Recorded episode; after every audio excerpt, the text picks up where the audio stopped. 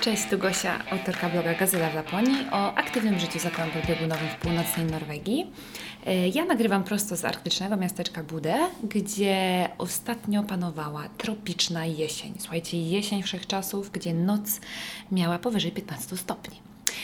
Słuchajcie, przechodzę dzisiaj do odcinka pod tytułem Minusy życia w Norwegii i ja już widzę, jak po tym odcinku mnie po prostu znienawidzicie, ale po prostu sęk w tym, że muszę od razu przyznać, że to jest po prostu mój najgorszy podcast i nie w sensie merytorycznym, ale w tym, że najciężej, najciężej było mi się nad nim po prostu pracować. I mam wrażenie, że po prostu z moim mózgiem jest coś nie tak, bo mam jakiś taki error systemu, jakąś jak, taką, nie wiem, blokadę, e, albo jakieś, e, po prostu moim zdaniem moje neurony się źle łączą, bo ja po prostu nie widzę negatywów, nie widzę minusów i wad na co dzień, żyjąc na co dzień. Więc e, niestety, ale zawsze staram się znaleźć to ale w każdym zdaniu i w każdej sytuacji i patrzę na świat możliwe, że też niestety przez takie różowe okulary. I pewnie to taka forma trochę naiwności, ale w sumie jak kiedyś ktoś powiedział, że widzimy świat takim, jakim chcemy go zobaczyć, więc w tym odcinku ja Wam przedstawię moje minusy związane z mieszkaniem w tym kraju, w kraju wiecznego lodu, w kraju odbierania dzieci i w kraju zabijania drapieżników.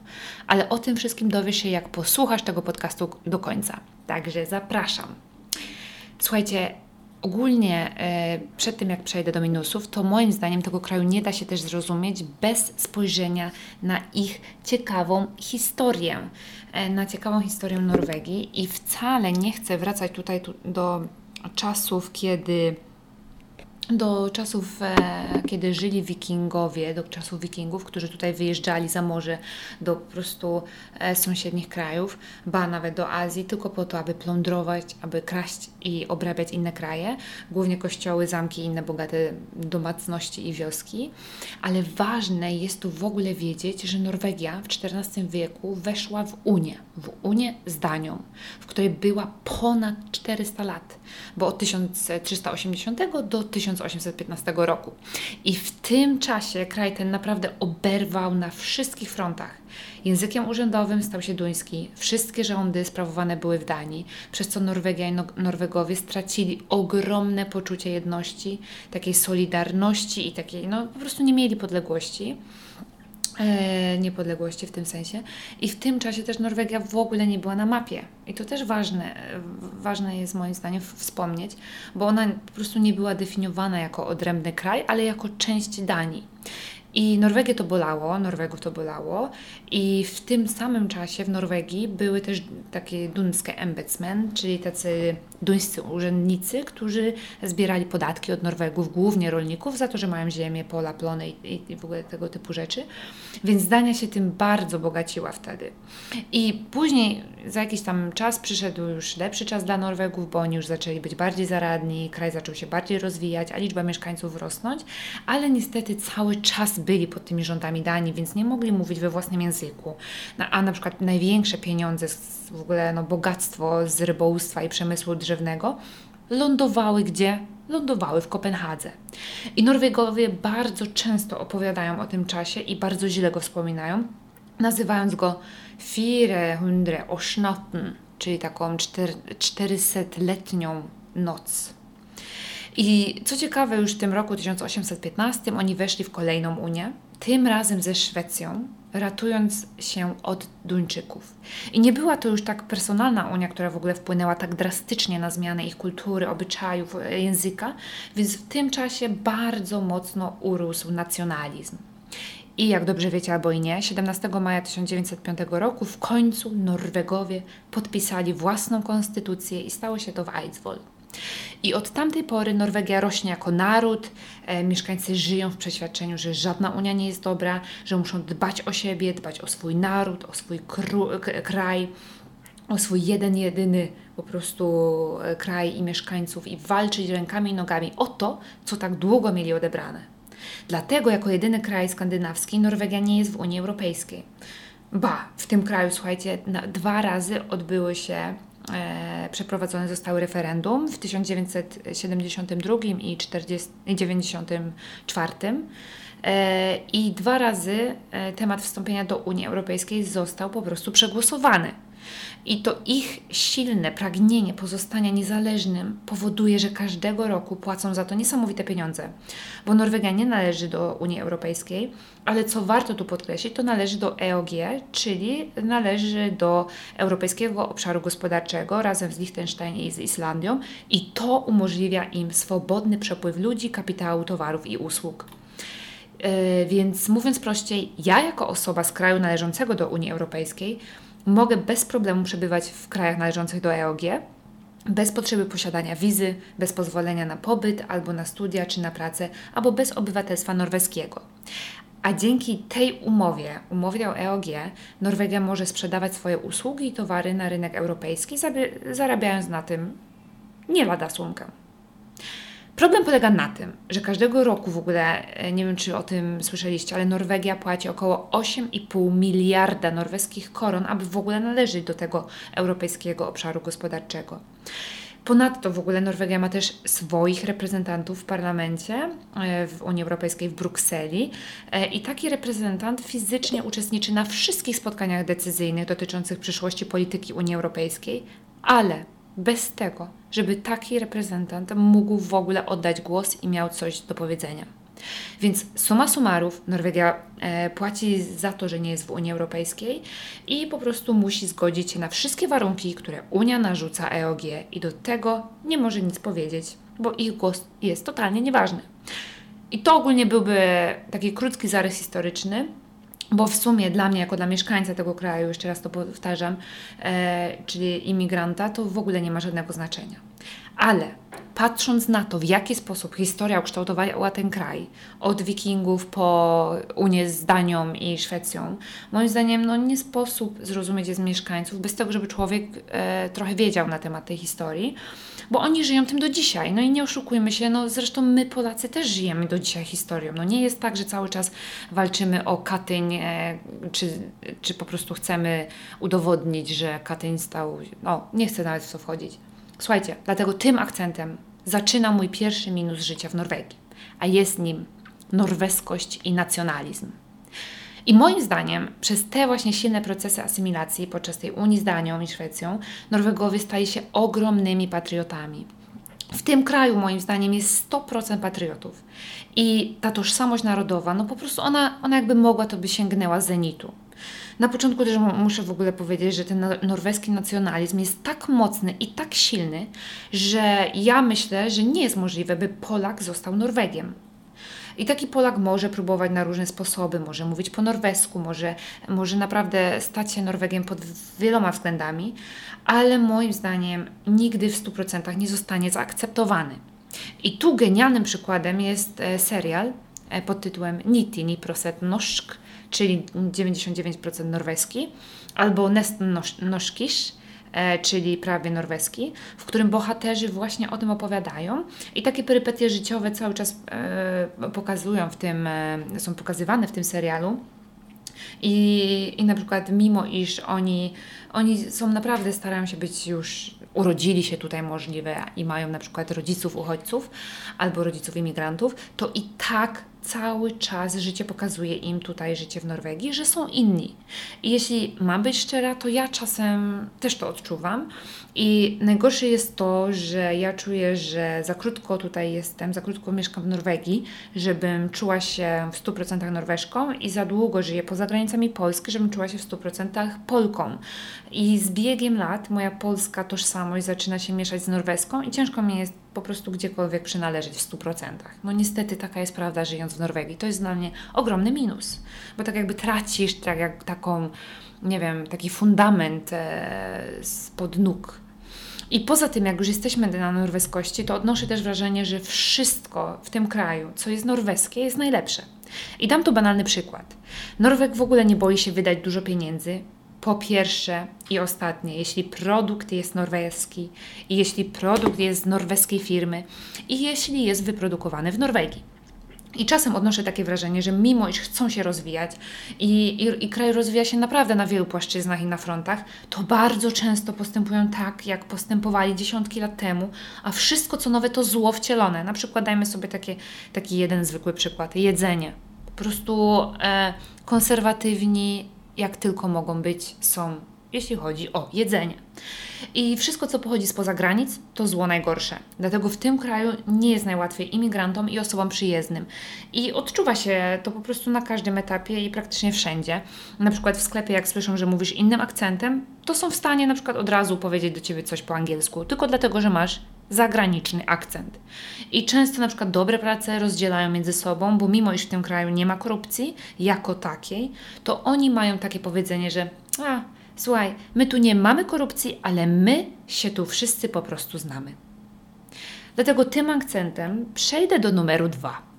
A numer dwa na mojej liście minusów życia w Norwegii to ludzie. I na pewno słyszeliście o odizolowaniu się e, Norwegów i o tym stereotypie takiego zimnego Norwegia. I niestety w tych dwóch zdaniach, w tych dwóch słowach jest bardzo, bardzo dużo prawdy. I ja, ja ogólnie bardzo nie lubię generalizować, po prostu nie chcę tu generalizować, bo sama nienawidzę, jak generalizuję się o Polakach, ale ludzie w tym kraju są inni ludzie w tym kraju są naprawdę dziwni i spotykają się na przykład e, tylko w takich swoich kręgach, kręgach, które założone były na samym początku ich istnienia, ich życia. I to powoduje, że bardzo ciężko jest w ogóle przebić się przyjezdnym do takiego kręgu i do, do, do znajomości, bo oni po prostu od małego mają swoich znajomych, z którymi przyjaźnią się na przykład całe życie. I w tym kraju wszędzie dzieci zaczynają chodzić do przedszkola, jak mają rok. I są tam w tym przedszkolu 5 lat. Więc e, najczęściej te pierwsze właśnie znajomości z przedszkola lub z podstawówki niosą oni dalej przez swoje życie. E, w ogóle, muszę tutaj jeszcze e, abstrahując od tego, to moim zdaniem też dla ekstrowertyków Norwegia to piekło, po prostu piekło e, murowane, bo tu w tym kraju nie możesz być ani za głośny, ani za bardzo zainteresowany kimś, czymś, ani za bardzo ivry, czyli za, za bardzo taki zaangażowany, chętny. Nie możesz być za bardzo, no za bardzo, nie oszukujmy się, Polakiem, bo, te, bo wtedy jesteś za bardzo inny. I masz po prostu być taki, jaka jest reszta, masz być e, taki, jaka jest większość, masz być po prostu nijaki. Albo masz być taki jak oni, czyli też nijacy. Dlatego oni nie lubią za bardzo nawiązywać nowych znajomości i jak już to robią, to robią to poprzez właśnie należenie do różnych stowarzyszeń, bo w tym kraju jak nie należysz do minimum dwóch stowarzyszeń, to nie istniejesz. I słuchajcie, moim zdaniem też zagranicznym nie jest najłatwiej w pracy, bo też często dostają e, takie cięższe zadania. Ja też sama po sobie to widzę jaką ja ilość dostaję zadań w porównaniu do na przykład innych moich pracowników. Ale jeśli chodzi tutaj o ludzi, to muszę też opowiedzieć e, o takim fakcie i w ogóle też nawiązać trochę do historii, bo północna część Norwegii, nie wiem czy wiecie, ale zawsze była gorzej traktowana przez południe, przez południową część Norwegii. Bo południowi ludzie albo ludzie na południu wierzyli, że na północy po prostu nie mieszkają normalni e, ludzie i że ludzie z północy są gorsi. I moja na przykład szefowa opowiadała mi często takie najróżniejsze historie z tym związane i jedna była taka ciekawa, że jako studentka, słuchajcie, szukając pokoju do wynajęcia w Oslo, przeżyła koszmar. Bo we wszystkich ogłoszeniach z góry było napisane, że wynajmuje pokój, e, ale nie dla ludzi z północy. I nie dla Nurlandinger, czyli dla ludzi pochodzących od nas z Norlandu. I w ogóle w ogóle ja mogę tutaj wrócić nawet do podpisania konstytucji w Eidsvoll, mm, na której w ogóle spotkało się 112 reprezentantów z każdego zakątka kraju poza Nurlandem. No więc widać, jak nas traktują, ale to nie było, to było spowodowane tym, że list został za późno wysłany i oczywiście pogoda utrudniła mm, dojście tego reprezentanta właśnie na to najważniejsze spotkanie w historii całej Norwegii. Mniejsza z tym. Ogólnie ludzie mieszkający na południu, moim zdaniem, bardzo różnią się od tych, którzy mieszkają na północy, i ja mam moje doświadczenie mieszkając i na, południu, no, i na południu, i teraz mieszkając tutaj na północy. I moim zdaniem, ludzie z południa no niestety, ale no nie będą mieli znajomych imigrantów albo Norwegów z północy, też to, to, jest rzadkość, bo są to ludzie, którzy są bardzo zamknięci, są mega konserwatywni i patrzą na przykład na innych poprzez pryzmat tego, co masz, e, z czym pracujesz, e, kim są Twoi rodzice. I no niestety, no, jak tylko przeprowadziliśmy się na północ, słuchajcie, to ja byłam w ogromnym szoku innością Nurlandingów, e, czyli naszych mieszkańców tutaj północy i ich stylem bycia, ich otwartością, ich ciekawością innymi ludźmi, ich sposobem bycia takim bliższym do naszego polskiego sposobu, takim, takim bardziej, nie wiem, ludzkim bym powiedziała. I na południu, jak słyszą w ogóle inny akcent, tak jak już wcześniej mówiłam, to mogą, są w stanie po prostu przejść po, ang po angielsku i mówić do ciebie w innym języku, a na północy po prostu nigdy mi się to nie stało i nigdy mi się to nie zdarzyło i są bardziej tacy ciekawi, to jest nawet powód do tego, żeby cię zapytać skąd jesteś, co tu robisz, żeby się nawet zainteresować tobą. I Norwegie, Norwegowie z północy są też taki, tacy bardziej temperamentni, mówią co myślą, podczas gdy na przykład południowcy nigdy tego nie robią, są poprawni polityczne do znudzenia, wyglądają identycznie, chodzą ubrani tak samo, po prostu jak takie roboty zatrzymują swoje uczucia i emocje w sobie, noszą maskę na twarzy, są po prostu no, dziwne typy. I swoją drogą mam też taką ciekawą historię, bo moja była szefowa, e, bo ja mam w sumie cztery szefowe i ta najwyższa, e, była tylko trzy lata starsza ode mnie i to była polityczka. I osoba, która pochodzi z południa, przeprowadziła się na północ, oczywiście pewnie, żeby zrobić karierę. Wielka pani z Oslo, słuchajcie, która jest idealnym przykładem Solenninga, czyli człowieka z południa. I ta kobieta miała po prostu, tylko żeby Wam dać taki przykład, jak wygląda człowiek z południa, miała zawsze tą samą twarz, jak mówiła o różnych sprawach. I ona na przykład nie miała żadnych emocji, no zero emocji na twarzy. Tak jakby w jej system albo w taki dysk y, główny nie był wczytany w ogóle najnowszy update i aplikacja pod tytułem Emocje. I ta aplikacja pod tytułem Emocje była nieaktualna cały czas albo nieaktualizowana przez generację. I słuchajcie, no ta Y, ta osoba, nie chcę mówić tutaj imienia i nazwiska, miała, nie miała, no po prostu nie miała żadnego uśmiechu i zero uczuć, podczas gdy na przykład opowiadała o tym, jak Spencer Tunick przyjechał tutaj na północ do Budę i robił zdjęcia golasom nad fiordami. No dobra, no tu się zgodzę, no nie musiała się tutaj uśmiechać, no ale nawet jak opowiada o wzroście jakości życia mieszkańców, to nie pojawił się u niej uśmiech na jej ustach ani razu. Po prostu no nudne babisko, no do takiego stopnia, że ona jeszcze miała takie przenikliwe spojrzenie, e, bez emocji, na którego widok małe dzieci moim zdaniem się boją.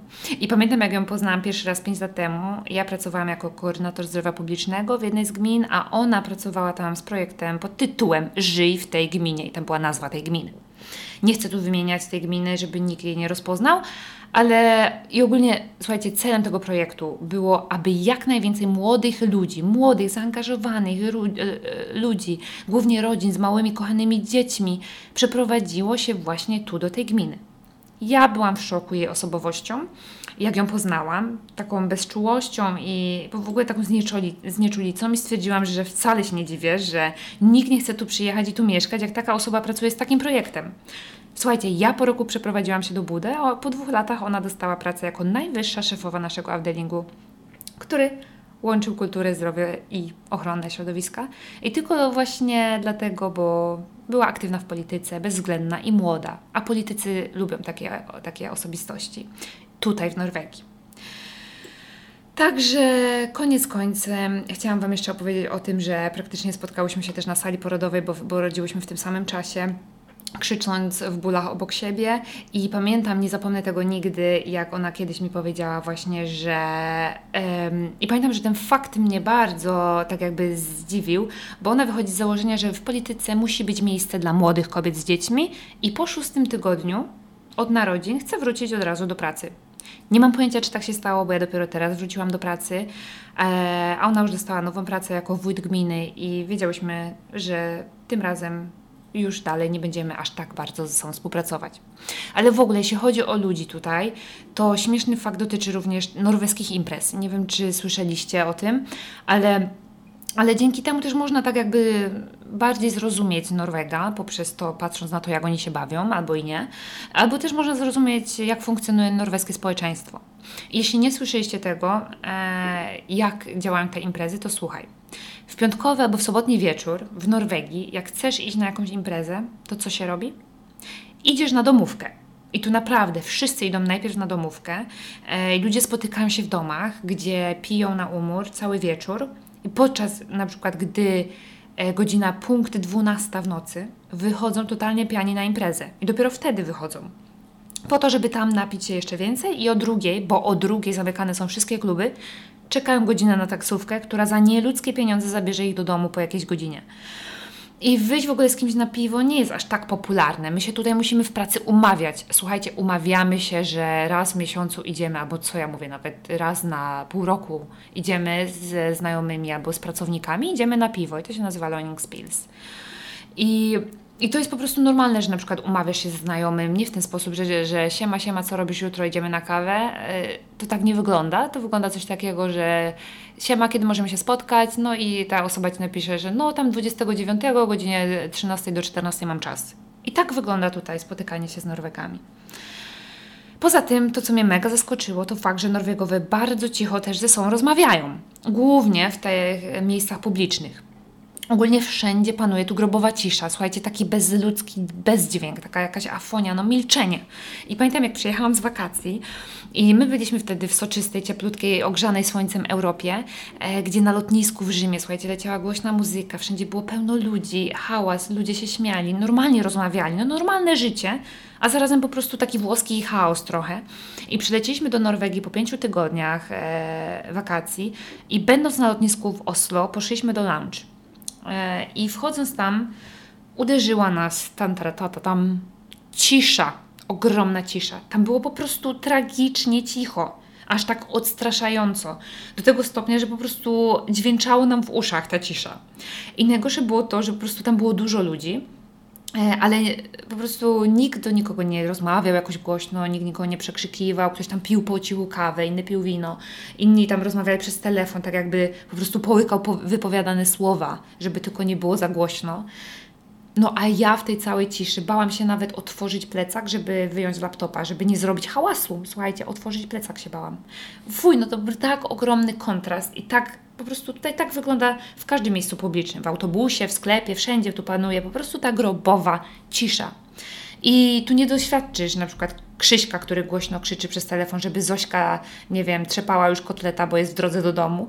Tutaj norweski Krzysiek powie norweskiej Zośce na Whatsappie, że nie wiem, złamał rękę, okradziono go i ma ochotę skoczyć z mostu, po czym e, ta norweska Zośka mu odpisze okej, okay, Denar Grey, albo po prostu zero dyskusji, zero dramy, nic nikt w ogóle nie dyskutuje na żaden temat e, publicznie. Albo w ogóle moje, moje doświadczenie z norweskim niewychowaniem to też jest e, fakt, że ludzie na przykład jak na Ciebie wejdą, wpadną, niechcący Cię popchną albo coś zrobią, to nawet też często nie przeproszą za to. Po prostu przejdzie dalej, tak jakby Cię nie widział. I na pewno też słyszeliście ten kawał e, po norwesku. Excuse me, can I ask you a question? Po czym e, po norwesku znaczy to mendy. I to wszystko. Albo to, przepraszam, nie zrozumiałem, możesz powtórzyć? Po norwesku powiesz ha? Ewentualnie kasadu. Czyli co? Co? Albo fakt, że nie możesz mieć tutaj na przykład swoich żadnych faworytów nigdzie, nawet w pracy, w szkole. No po prostu nie możesz przynieść tylko wybranym osobom prezentu, bo reszta się obrazi na maksa. I mnie prawie jedna koleżanka po prostu znienawidziła przez to, że przywiozłam oscypka z Zakopanego tylko dwóm osobom z pracy, które uwielbiam, a jej nie przywiozłam i jej nie dałam. I po prostu no, no prawie mnie zniszczyła przez to, słuchajcie. Dobra, idę do kolejnego punktu. E, kolejny trzeci minus to równouprawnienie. I moim zdaniem jednym z najważniejszych środków na rzecz bardziej wszechstronnej równości płci w dzisiejszym takim norweskim społeczeństwie jest szeroko dyskutowana kwestia płci.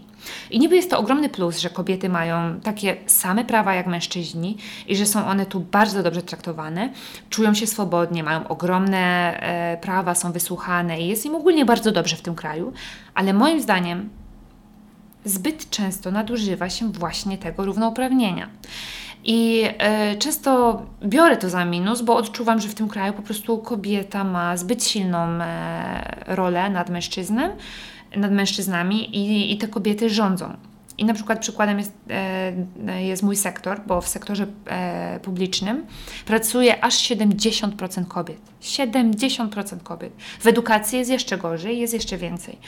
No i spójrzmy w ogóle na najwyższe funkcje w tym kraju, które są pełnione. Premierem kraju jest kto? kobieta Erna Solberg. Ministrami, i nie tylko takimi zwykłymi ministrami, ale z największymi funkcjami są kobiety, bo jest minister roz, rozwoju handlu i przemysłu, jest minister sprawiedliwości, jest minister spraw zagranicznych, też jest kobietą, minister ropy i energii, ropy i energii, minister edukacji integracji, digitalizacji i rozwoju lokalnego oraz rolnictwa i żywności. Mogłabym tak dalej mówić ale to są kobiety, na tych najwyższych szczeblach siedzą kobiety.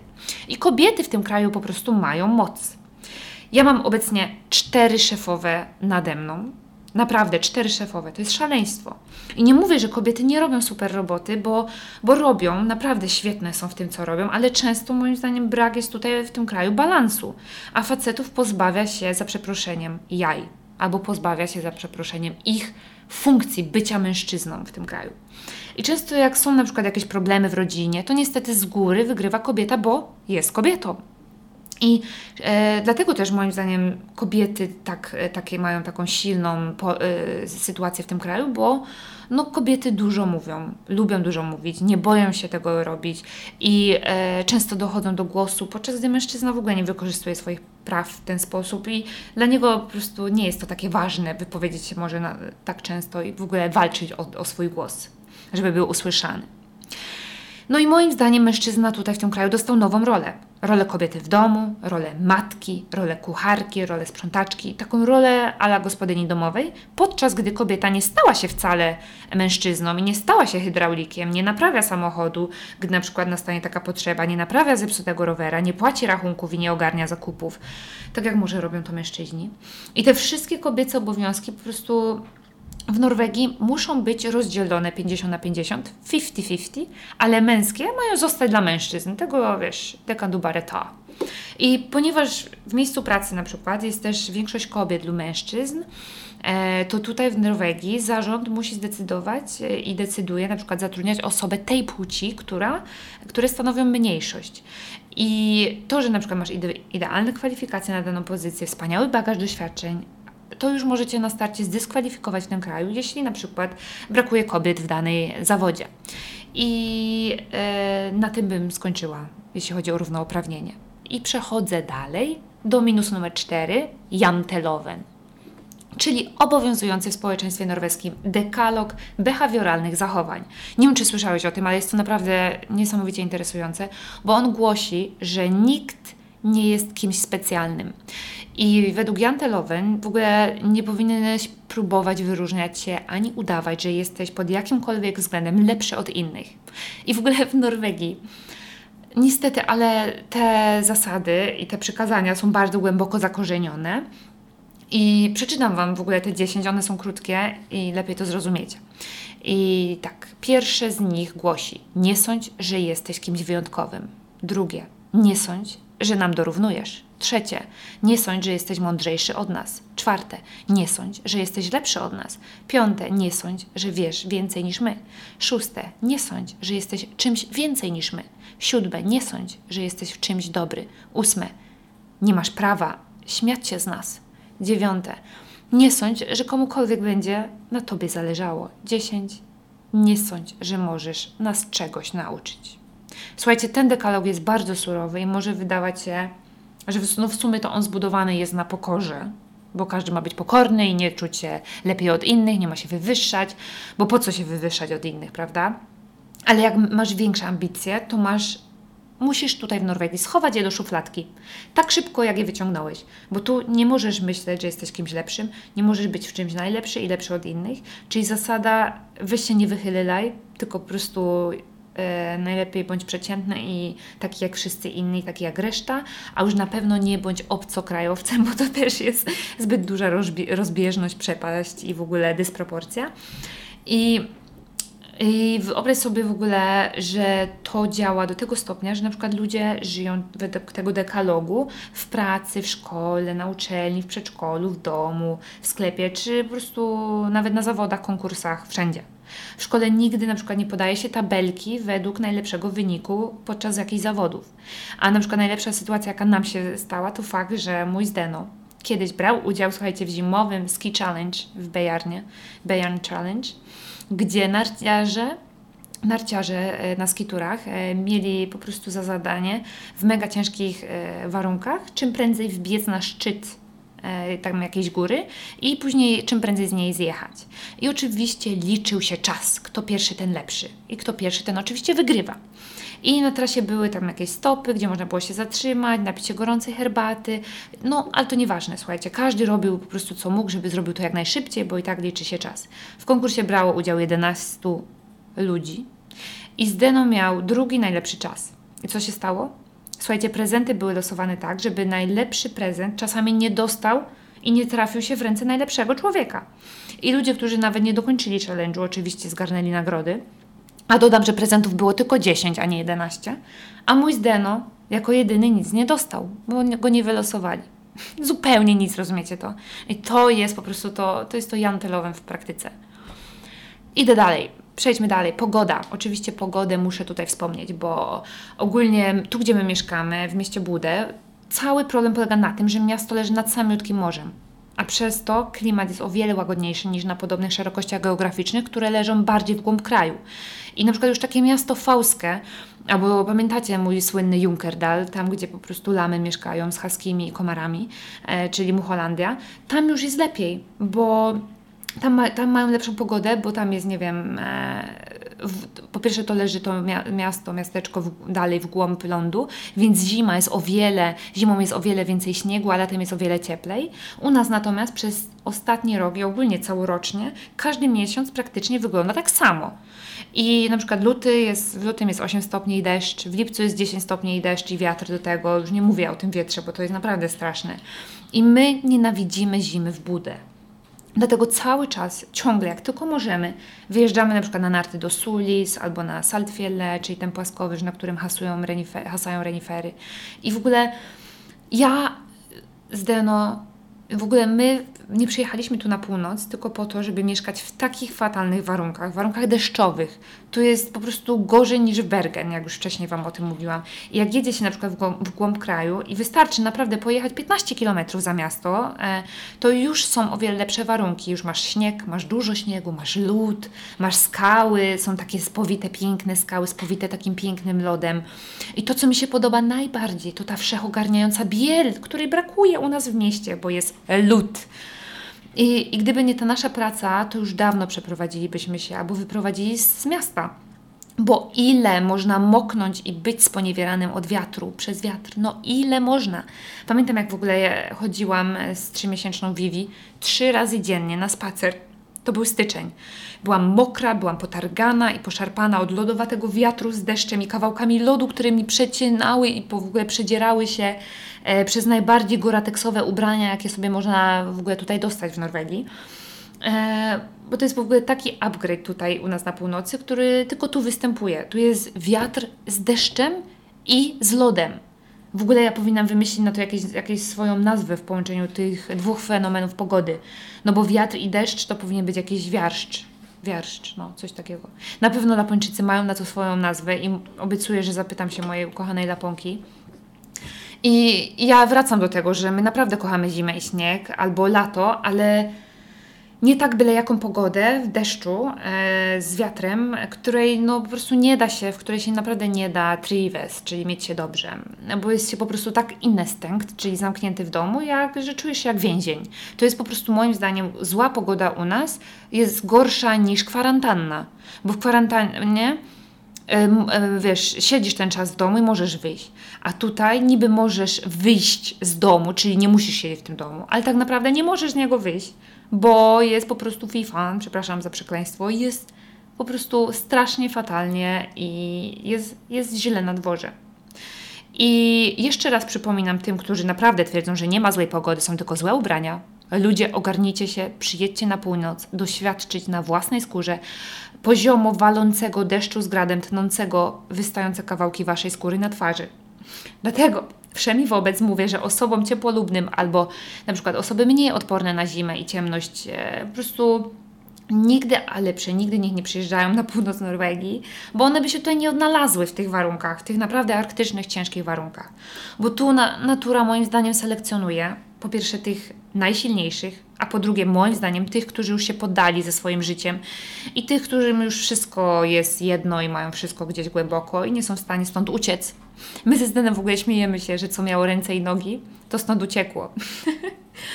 głównie taką w końcu, końcówka jesieni, początek zimy, czyli grudzień, styczeń są najgorsze, bo to jest właśnie taki bardzo, bardzo ciężki okres, okres, kiedy naprawdę nie ma co robić, bo jeszcze nie ma śniegu, bo jest za ciepło, jest, a, a dodatkowo jest na, na tyle zimno, że ciągle pada i jest ciemno, więc siedzisz w domu na tyłku, a Norwegowie na to mówią hygge.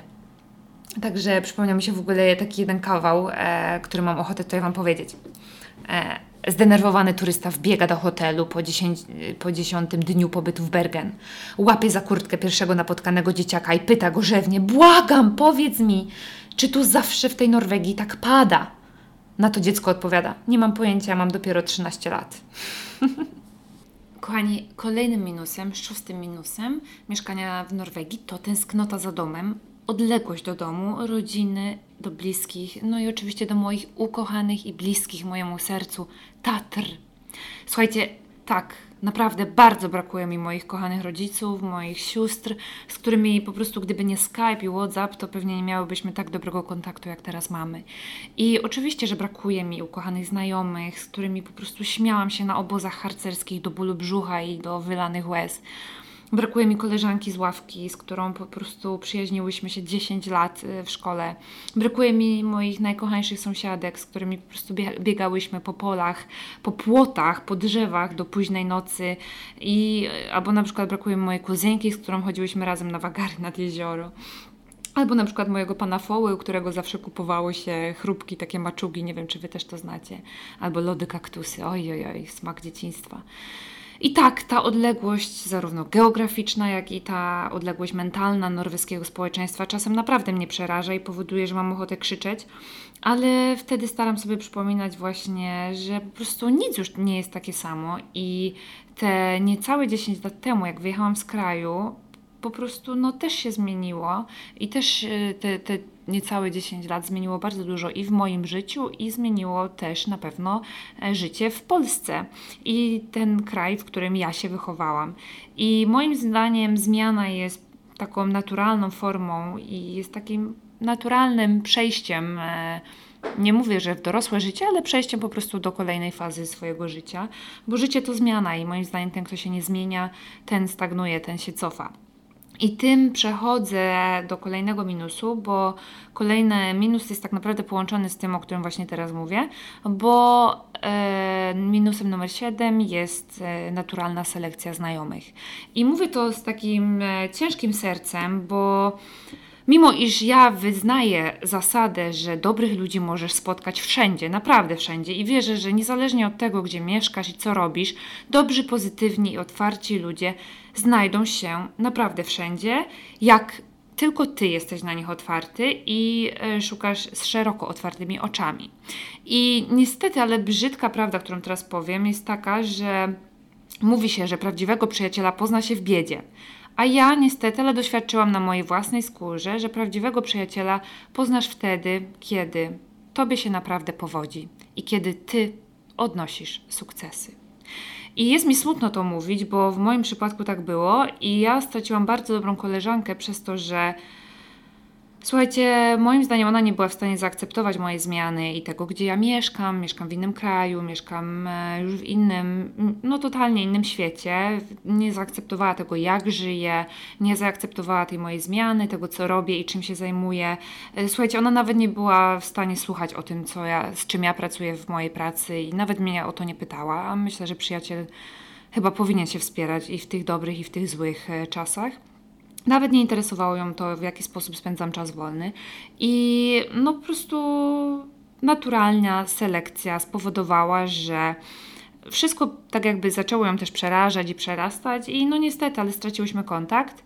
E, ale tak właśnie wygląda życie za granicą i tak właśnie wygląda życie na emigracji, że niestety ale właśnie ta naturalna selekcja znajomych jest czasem bolesna i czasem otwiera oczy, ale pokazuje, kto z tobą ma naprawdę dobry kontakt, mimo tej odległości, kto znajdzie dla ciebie czas, bo mam też takie przyjaciółki, które po prostu anioły chodzące po ziemi, z którymi mogę nie rozmawiać, nie wiem, miesiąc, a jak się do nich odezwę, to po prostu tak jakby się nic nie zmieniło. To jest coś tak wspaniałego i za to jestem naprawdę wdzięczna niesamowicie i cieszę się, że mam dalej takich znajomych. I słuchajcie, Najpiękniejsze w tym wszystkim jest to, że w Norwegii również poznałam, kto jest moim przyjacielem, a kto nim tak jakby przestał być e, w tej selekcji. I, i teraz z biegiem czasu przyjęłam to po prostu takie, jakie jest i wychodzę z założenia, że tak miało być, bo nie potrzebuję ludzi, którzy na przykład odbierają mi moją pozytywną energię. E, za to tutaj w Norwegii też poznałam bardzo fajnych ludzi, którzy mi ją dają i którzy razem ze mną cieszą się ze moich sukcesów i razem, razem ze mną też smucą się i podnoszą mnie na duchu. Dlatego twierdzę, że mieszkając za granicą naprawdę obrywa się po dupie e, po, na tym socjalnym froncie, bo po prostu jesteś znienawidzony przez tych, którzy nie mieli odwagi wyjechać z kraju, albo po prostu nie chcieli i traktują cię jako po prostu największego luzera i zawsze już zostaniesz dla nich zdrajcą, który uciekł ze swojego kraju, nie wiem, taki barabasz, albo jeszcze lepiej po prostu nawet nie chcą słyszeć, co robisz, z czym pracujesz, ale, ale jak słyszą, że mieszkam w Norwegii, to z góry jestem, słuchajcie, oceniana, że, że pewnie pracuję na, nie wiem, zmywaku, a do tego dorabiam i do tego dorobiłam się willi z basenem i minimum trzech posiadłości w Polsce, słuchajcie, to jest naprawdę śmieszne. A ja niestety mieszkam w malutkim mieszkaniu i jeżdżę starym Subaru. Ale tego ci ludzie na przykład nie widzą. Dobra, kończę na ludziach i jedziemy dalej do przedostatniego minusu, a jest nim jedzenie.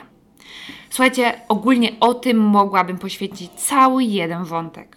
Jedzenie w Norwegii jest po prostu, dam porównanie.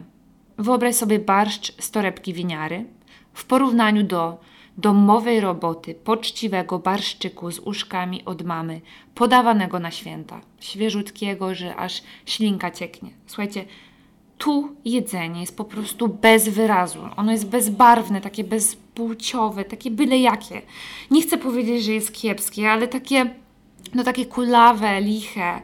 E, nie, nie jest takie mdłe, ale jest takie po prostu miałkie, jest mierne, mizerne, no po prostu nieatrakcyjne i nieciekawe. I moim zdaniem świat zmysłów i smaków może się tutaj schować. Norwegia to alternatywny świat, gdzie kubki smakowe po prostu nie istnieją. E, albo mogłam iść na bezrobocie, bo jedzenie tu jest po prostu nudne i beznadziejne.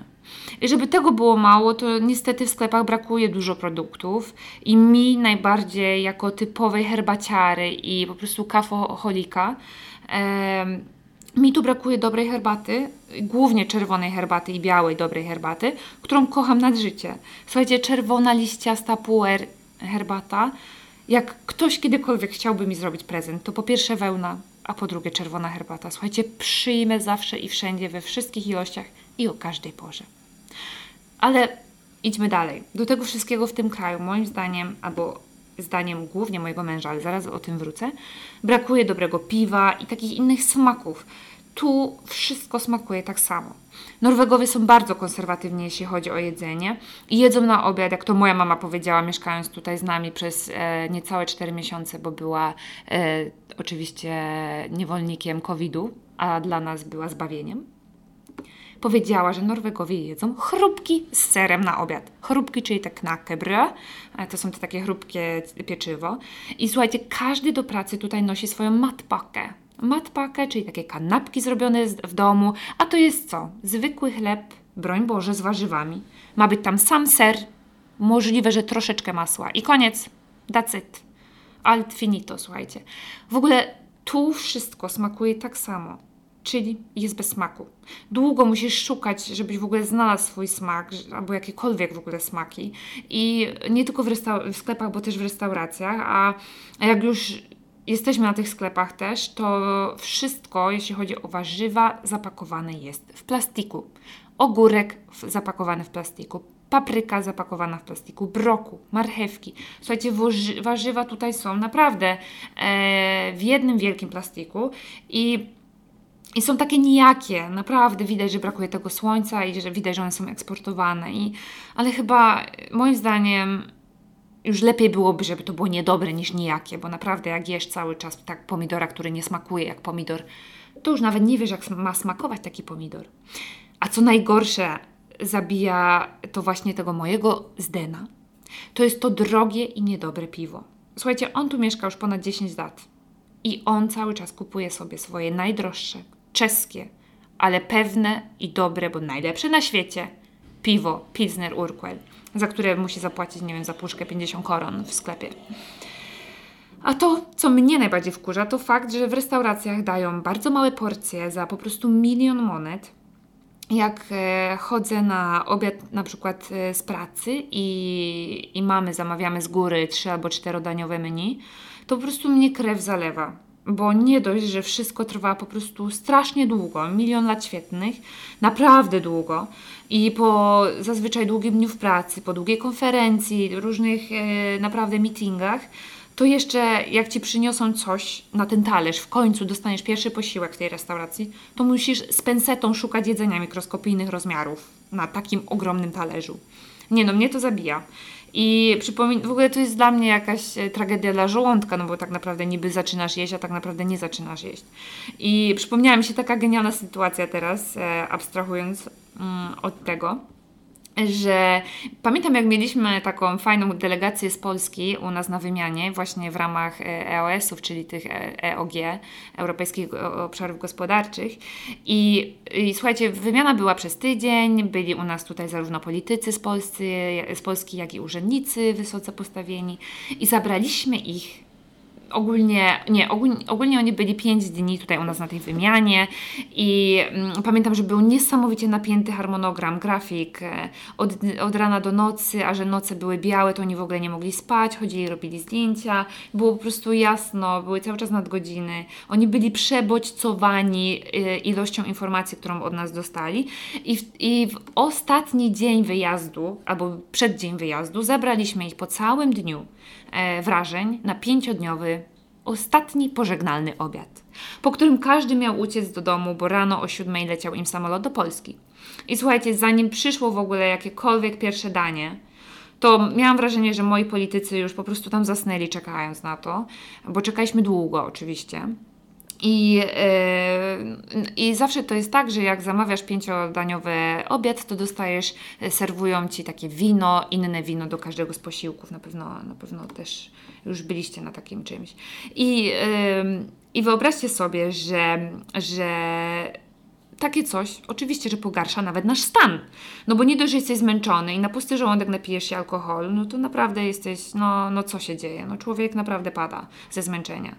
No i w końcu, wyobraźcie sobie tego wieczoru, wjechało pierwsze danie.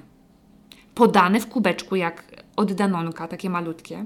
I na dnie była taka mała ilość jakiegoś takiego białego serka, e, ala coś takiego jak creme fraiche tutaj w Norwegii, na którym po prostu pięknie leżała mini, mini, słuchajcie, mikro, maleńka marcheweczka. Ja w życiu nie widziałam nic tak mikroskopijnych rozmiarów. Naprawdę, ta marchewka, ja nie wiedziałam nawet, co to jest na początku.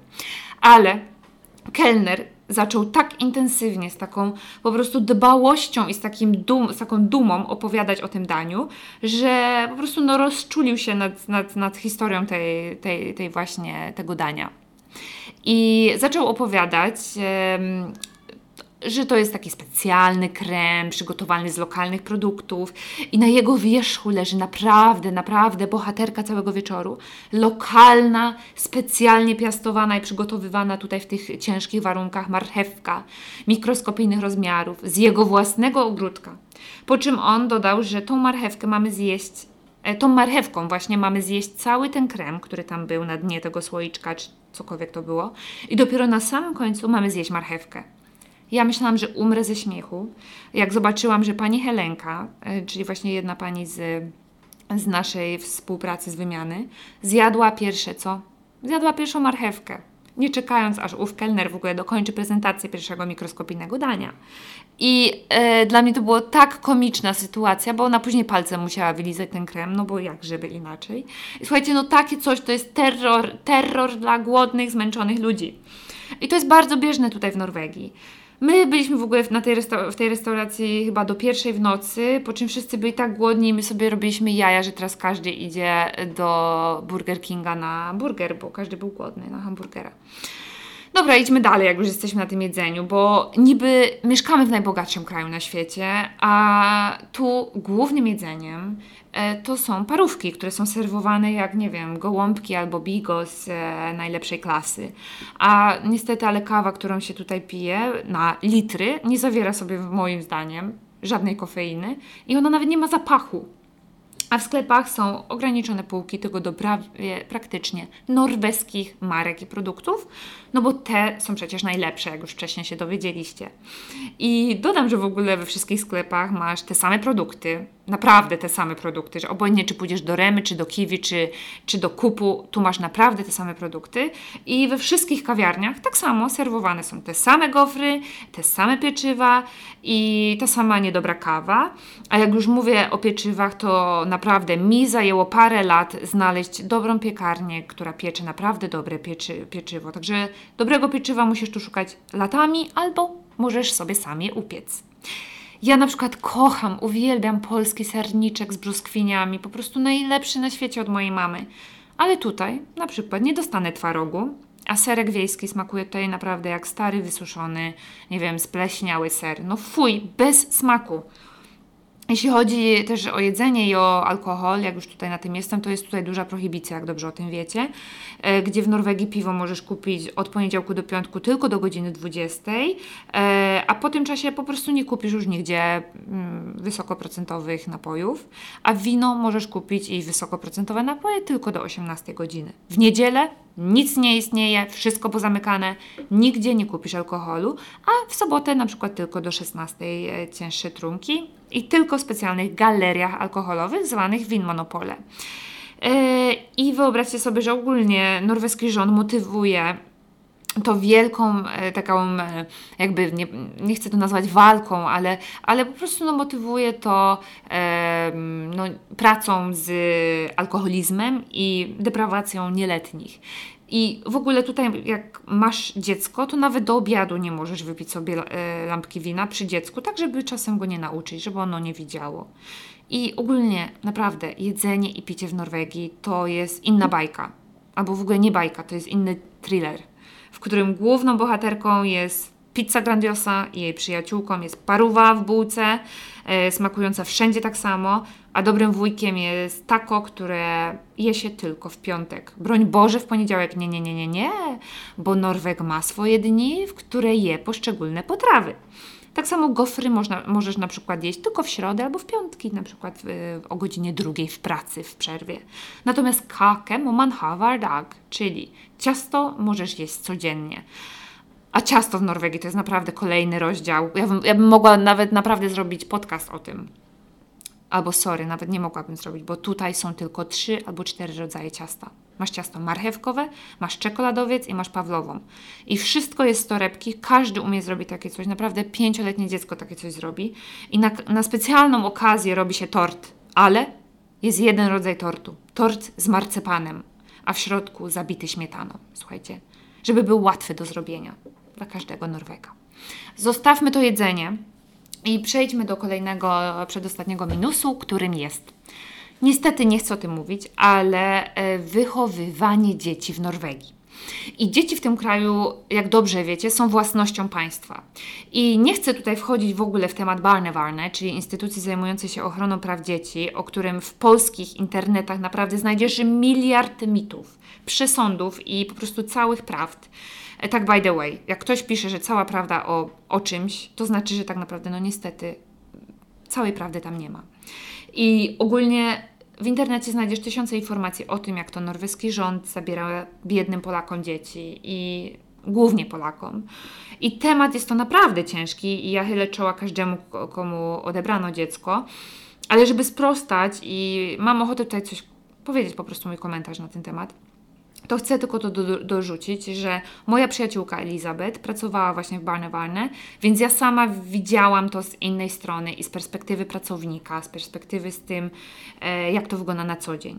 I z całym szacunkiem naprawdę dla ludzi, którym zostały odebrane dzieci, ja chcę tylko wyjaśnić, że prawo norweskie albo ta ustawa regulująca Barnewarne głosi, że taki pracownik socjalny ma obowiązek interweniować i umieścić dziecko w rodzinie zastępczej, jeśli jest ryzyko, że rodzice nie są zdolni do zapewnienia odpowiedniej opieki dziecku.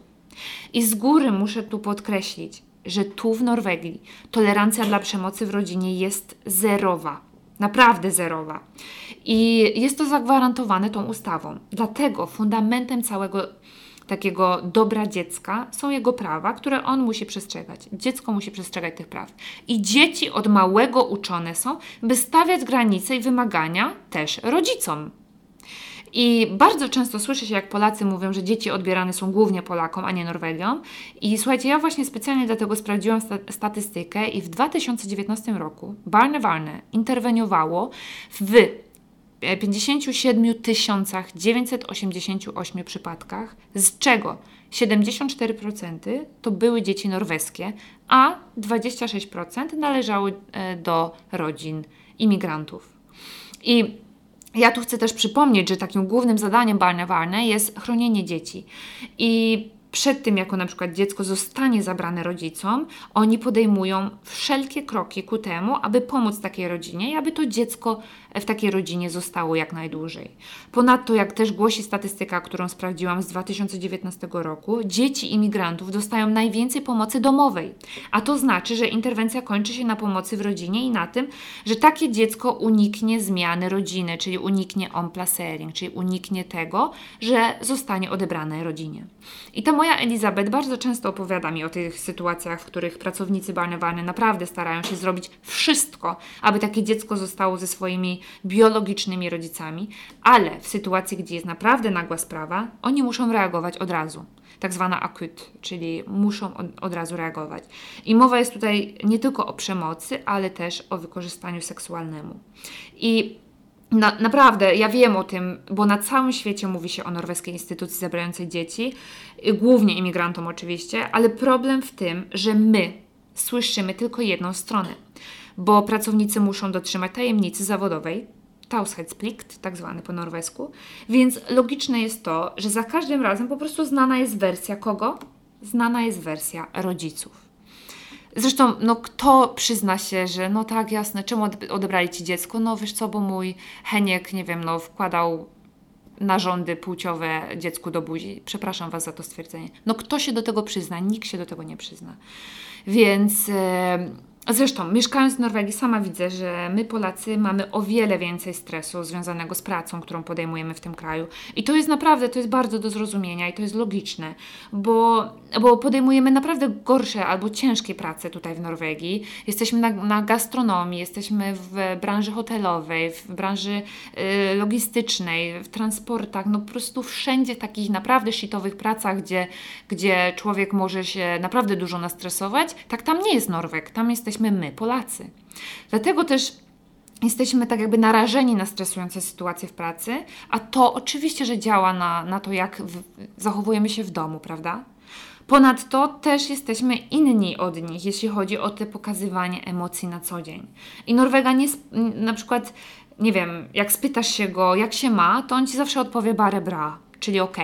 A Polak może ci się nawet popłakać, nie wiem, powiedzieć ci naprawdę, że no jest mu źle, że, że jest zmęczony, że nie ma wsparcia. No i to jest super, że, że jesteśmy tacy otwarci, ale może niekoniecznie tutaj, w tym kraju. My mamy więcej emocji, więcej empatii i wcale nie jest to złe moim zdaniem, ale może to zostać źle odebrane przez Norwegów, którzy mają po prostu wiecznie maski na twarzy. I w takim przedszkolu, które ma na przykład obowiązek zgłosić do Barnewarne każdą sytuację dla niego dziwną, oni muszą to zrobić. I słuchajcie, z mojego doświadczenia, bo ja sama widzę, że ten kraj jest naprawdę strasznie biurokratyczny, urzędowy na maksa, yy, naprawdę trzeba się namęczyć i przejść wszystkie wszelkie kroki powoli, steg też steg, wypełnić naprawdę masę papierów, aby pomóc rodzinie znaleźć odpowiedni sposób funkcjonowania tej rodziny. I to Barnewarne musi naprawdę zrobić wszystko po to, aby dana rodzina mogła zatrzymać dziecko. Więc jak ktoś ma na przykład problemy z alkoholem, to oni pomagają mu z tego wyjść.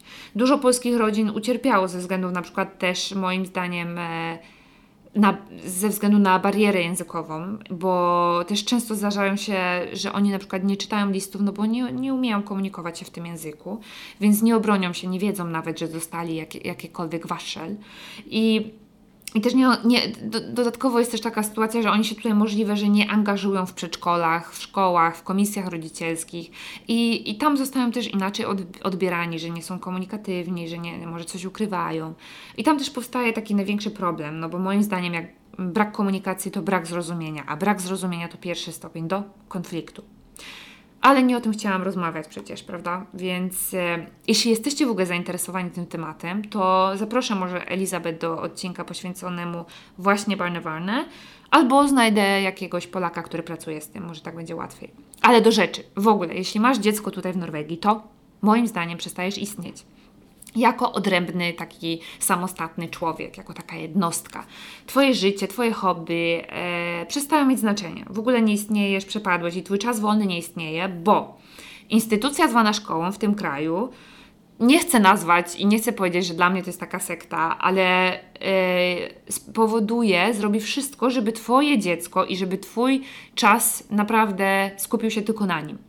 Dziecko zaczyna tutaj chodzić do przedszkola w pierwszym roku życia, po czym zaczyna chodzić na każde jedne urodzinki, na różne zajęcia, różne eventy, różne święta, świątki. I po tym już niedługo zaczyna chodzić na zajęcia dodatkowe po szkole, e, w weekendy na różne konkursy, na zawody, na spotkania, na kółeczka, mecze piłki nożnej, a ci biedni rodzice, nie chcę ich nazwać niewolnikami, naprawdę, nie robią nic innego, tylko robią serwis takim dzieciom, bo zawożą je od rana do wieczora na różne zajęcia, na, do znajomych. Od świątku do piątku, w weekendy pieczą ciasta po to, żeby na meczu mogli je na przykład godzinami sprzedawać. Albo chodzą w ogóle, słuchajcie, to jest taki fenomen, który spotykany jest tylko w Norwegii, bo chodzą od domu do domu i sprzedają za dzieci papier toaletowy tylko po to, żeby dziecko mogło raz w roku pojechać na wycieczkę. Słuchajcie, dla mnie to jest koszmar. Tutaj, no nie chcę powiedzieć, że rodzice są niewolnikami swoich dzieci, ale inaczej patrzy się na rodziców, którzy się nie angażują niestety. Bo jak tego nie robisz, to co? Jesteś dziwny. Ja osobiście, my ze Zdenem rozmawialiśmy na ten temat bardzo dużo i nie chcemy wchodzić w tą. E, nie chcemy, nie chcemy być po prostu na. Nie chcemy, żeby ktoś, jakaś instytucja nam mówiła, co my mamy robić wolny czas.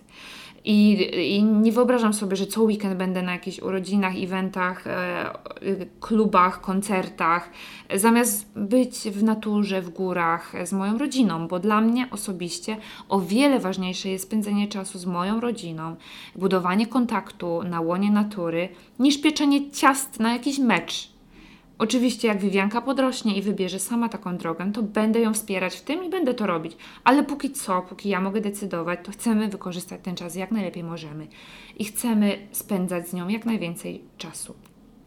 Idziemy do kolejnego, ostatniego, głównego minusu, jakim jest E, praca, słuchajcie, a mianowicie być szefem w Norwegii, być liderem w Norwegii, być menadżerem w tym kraju, to jest po prostu jak za karę. To jest, to jest, to jest przerąbane, to jest naprawdę tragedia. Bo nie dość, że masz e, nieznacznie większą wypłatę, bo już o tym wcześniej mówiłam kiedyś chyba w plusach, ale do tego masz 100 razy więcej zadań i 1000 razy więcej odpowiedzialności, która w Norwegii, której w Norwegii nikt nie chce na siebie zabrać, ale szef musi. Co ciekawe, tu nie masz prawa wymagać za dużo od swoich pracowników. Jak ktoś jest chory, to musisz zawsze być dostępny za niego. Musisz zawsze zrobić za niego zadanie, musisz zawsze go pokryć, w każdym czasie musisz po prostu kogoś backupować i brać na siebie wszystko na klatę. Ba, u nas w sektorze publicznym nie masz w ogóle zapłacone za nadgodziny, jak jesteś lederem, lederem czyli tym szefem. I mm, jest to po prostu strasznie niewdzięczna praca bo nikt dodatkowo z góry Cię nie lubi i makasz jak Fredka, jak to mówi mój Zdeno, czyli pracujesz po prostu za 8 osób, a nie masz w ogóle za to ani korony. I w Norwegii pracować jako szef to jest, za, jest to za karę, jest to tortura, jest to więzienie. I ponadto w tym kraju nie opłaca się w ogóle zakładać też swojego biznesu, bo po pierwsze dlatego, że jest to niesamowicie drogie, y, kosztowne, płaci się ogromne podatki, początki są naprawdę fatalne i bardzo, bardzo ciężkie. Zanim w ogóle wyjdziesz na jakąkolwiek prostą, to chyba musisz sprzedać dom i i zadłużyć się. I wiąże się to również z tym też ogromnie straszna biurokracja. No nie, nie oszukujmy się, ale i dodatkowo do tego jesteś cały czas, jesteś wiecznie w pracy, tak samo jak w Polsce. Więc jeśli chcesz zatrudnić jakieś osoby, to wracamy oczywiście do koszmaru z funkcją lidera, szefa, który jest tu e, tak, że masz naprawdę dodatkowo jeszcze dodatkowe osoby, czyli dodatkowa odpowiedzialność i osoby, które nie dość, że musisz zawsze robić za nich pracę, bo bo ludzie mogą ci się często zachorować, rozchorować, powiedzieć, że są mobowani, na przykład pół roku albo rok mogą być na zwolnieniu i ponosisz koszta dodatkowe i często nawet nie przychodzą do pracy. Także być tutaj e, liderem w pracy jest naprawdę ciężkie. Kończę ten mój odcinek. I ostatnią rzeczą, może, może ostatnimi takimi małymi drobiazgami powiem, nazwałabym to nie minusami, ale takimi drobiazgami e, albo wadami, e, to powiem Wam o tym, że w ogóle chciałam Wam powiedzieć, że zadałam Wam takie pytanie, e, co uważacie za minusy życia w Norwegii pod moim zdjęciem na Facebooku i dostałam po prostu morze negatywnych komentarzy. Dlatego widzę, że Was ten temat bardzo interesuje. Więc dodam to, o czym pisaliście teraz. Ceny mieszkań i noclegów są ogromne tak, tak, tak. Jeśli podróżujesz po kraju tutaj, głównie na przykład w hotelu, e, to nie przenocujesz za mniej niż 900 tysiąc koron, czyli około 500 zł.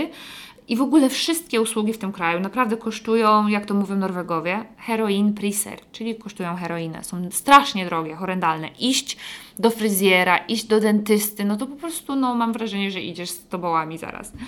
I w Norwegii, jeżeli na przykład też, też taka ciekawostka, to z mojej branży, jakiś polityk spowoduje, że któraś wieś straci na przykład 20 miejsc, miejsc, pracy, to jako polityk taki człowiek jest martwy. On jest postrzegany jako zdrajca, ten, który po prostu zdradził norweski interes narodowy.